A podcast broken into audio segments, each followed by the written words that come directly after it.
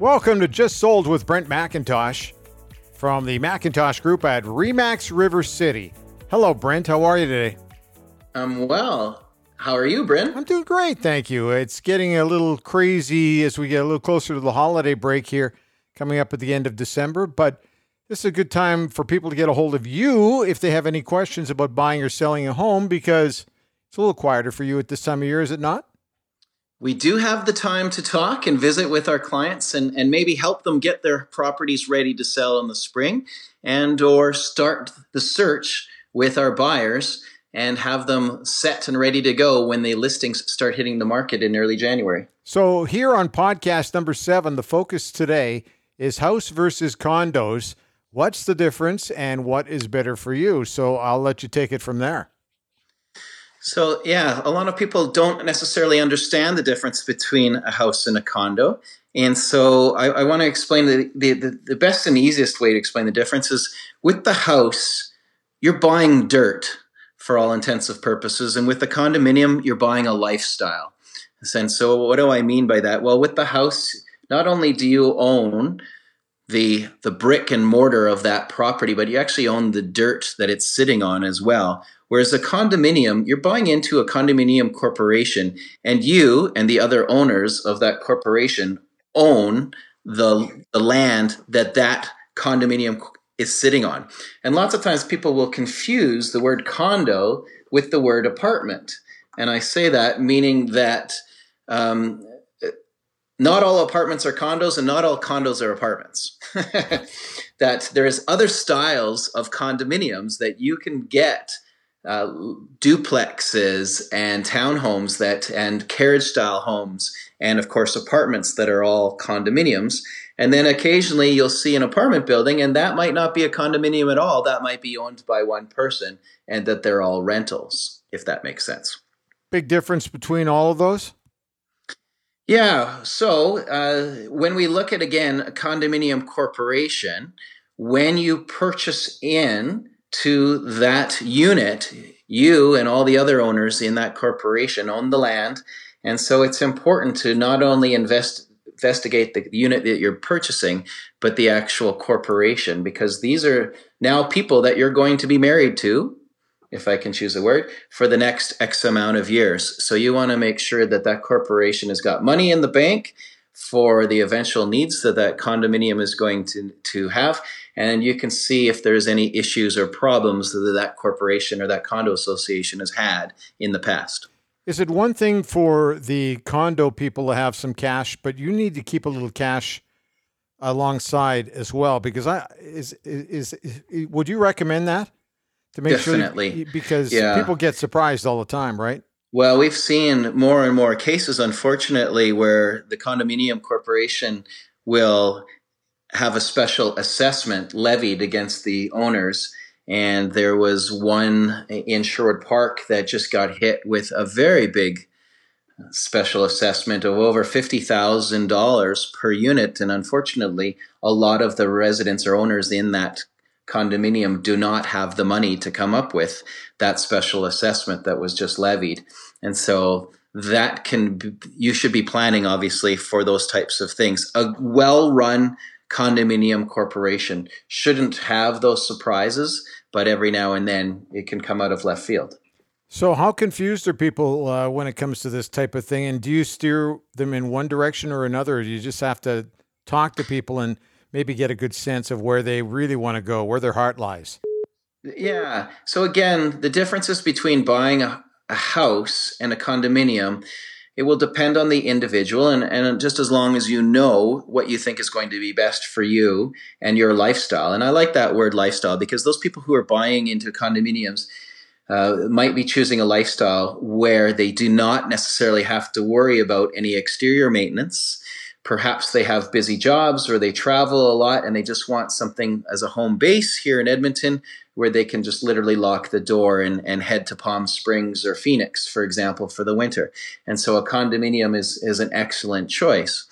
If you're looking for something where you can put down roots and you've got some space and you don't mind mowing the lawn and shoveling the walk, then probably purchasing a single family home will be the better investment for you. It's been interesting in the last couple of years, just because of rising costs, we're finding that buying a condominium has become tougher and tougher, especially for young buyers, because of the condo fees being raised so much these days to cover some of those costs that banks aren't very apt to lend money on a condominium purchase. So it's become a, a tougher situation where condos used to be sort of that entry level position for first home buyers where they could get into the market for something at 200,000 or less and now it's become more difficult and the banks are actually more apt to lend on a $300,000 house than a $200,000 condominium. Hey, speaking of condo fees, what what does that usually include and what about taxes and that kind of stuff?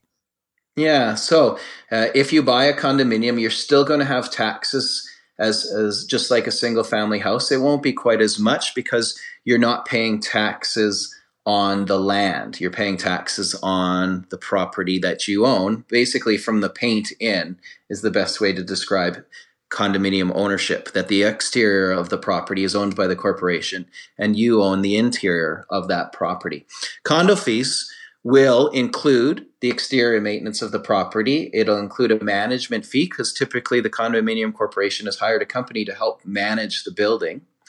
Uh, reserve contributions, and this is a really important one um, a reserve fund. So when you're investigating that condominium, you want to make sure that there's money in the bank for future issues that might come up, whether they need replacement of windows or shingles or uh, roof and pavement and things like that that the condominium corporation is going to be responsible for. if it's an apartment style condominium, right. heat and water are typically included in the condo fees. If it's a townhouse or carriage style condominium, they won't be. You'd still have all of your own utility bills, just like owning a house. Okay, we've kind of touched on special assessments and that type of thing. Does that one pop up a lot, or is it something that you should be really concerned about or aware of? Yeah, it, it's happening more and more where we, we've seen um, some properties here in Edmonton, some condominium corporations that they've had to redo the envelope of the buildings. And so that could be in the millions of dollars. And so it's really important to make sure that you're using a real estate agent to purchase your property so that they can tell you some of the issues that we've seen in the past with some buildings here in Edmonton and know which buildings have already had the exterior replaced and or which buildings that we might be leery of. Is there a big difference between buying a condo and buying a house? Not a, not a huge difference as far as the process goes. There's going to be one extra condition, and that condition, of course, is subject to the buyer reviewing and approving of the condominium documents, which is a pretty big package. That's going to include the bylaws or the rules of that condominium. It's going to include, like I said before, how much is in the reserve fund. There's also something called the reserve fund study report. And that here in Canada is necessary for all co- condominiums to do every every 5 years. And what it is is basically an independent inspection of the common areas of that condominium and a cost breakdown of things that might need to be replaced in X amount of years, and will be, there be enough money in the corporation reserve fund to pay for those items? And it might have recommendations as far as that condominium fees need to be raised to make sure that in 15 years when the property needs a new roof that there'll be money in the bank for that. In 25 years when the parking lot needs to be repaved that there'll be money for that etc so that's a good document. It'll have minutes from the past two years worth of meetings so you can see how the corporation is running and things that have come up in the meeting. What are residents complaining about? What are some of the issues the corporation is going through? It'll have the annual general meeting uh, again, this is a great package for buyers to go through to make sure that the corporation they're purchasing into has is well run and that there's going to be money for when things go wrong. You can either inspect those documents yourself or you can pay to have a condo review company have a look and give you a, condensed version of them to tell you what they like and what they don't like about the condominium. Is it stereotypical thinking to think that it's a younger person who's going to buy a condo as opposed to somebody who's a little more uh, veteran, experienced. I don't want to say old, but uh, but it, well, well, actually, it's both, of course. Okay. So so typically, uh, condominiums, it's it's usually uh, first home buyers. So those young people who are getting into it, like I said, sometimes it can be a more affordable option rather than purchasing a single family home. And perhaps that young person isn't interested in staining the deck and mowing the lawn and shoveling the walk because they're still having a lot of fun and they're looking for that lifestyle. And then, of course, the other end of the spectrum where somebody wants to travel a lot in their retirement years and or they're looking for something less uh, space to look after and only need a couple of bedrooms and don't need a lot of storage space and are intrigued by the idea of having underground parking and maybe having that lifestyle where they can lock the door and head to a warmer climate for six months. So we seem to have the two extremes. We have the young buyers and we do have those more veteran buyers in most condominiums here in Edmonton. Which what's more fun for you to sell, a house or a condo?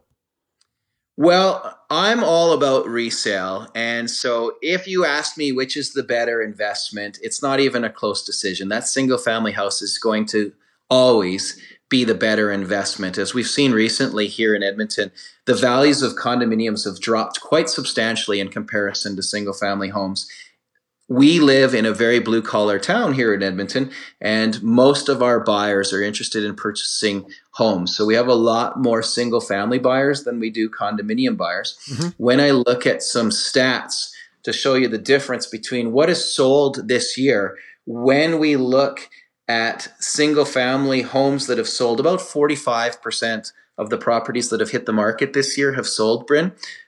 In condominiums, that number is 30%. So it's a lot easier to sell your single family home. And as a real estate agent, I would tell you that uh, you'd want to be in, if you're looking at investment wise, that that single family is the better investment. But it's not always about investments, of course. And, and, and by no means is buying a condo a terrible investment. It is still far better than renting. So I would not tell someone they shouldn't buy a condo. But if you're asking me which is the better investment between single family and condo, it's an easy decision that yes, selling and owning a, a single family home is going to be a little easier and the the better bet investment wise. But buying a condo still way better than renting. The other thing too, and we talked about this on a previous podcast about how condos in the downtown core in Edmonton, for example, it's been a tougher it's been a tougher go for places downtown as opposed to in the other areas of the suburbs. Yeah, and I've got some quick stats here just to show the difference. So I told you 30% of the condominiums Edmonton wide on average have sold this year. When we look at the downtown core, literally because of supply and demand, the oversupply down there right now, only 19% of the condominiums that have been listed in downtown Edmonton on MLS this year have sold. When I look in the west end of the city, that number is at 38%. percent mm-hmm. When we go to the university area, it's around 29%. Uh, Southwest Edmonton, 33%. In the north end, 34% of the condominiums that have been listed this year have sold. And then when I get into some of the hot spots of Edmonton, and they tend to be actually St. Albert and Sherwood Park, uh, tend to outsell most of Edmonton. And, and it's mostly because of um, a little bit smaller of closed marketplace. 35% of the condominiums that have been listed in the St. Albert this year have sold, and a whopping 45% of the condominiums in Sherwood Park have sold. When we look at the numbers single family wise, I already told you 45% of the properties of single family that have been listed this year have sold. Again, when I look in the West End, that number is at 47%, Southwest Edmonton 45%.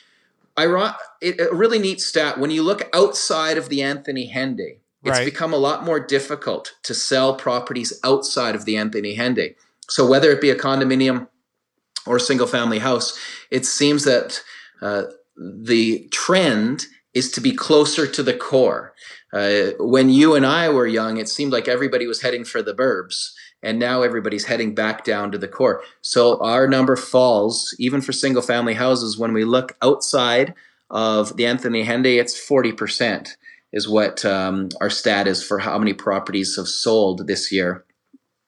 The hotspots, again, we're going to go to St. Albert, where 54% of the single family homes that have been listed this year have sold.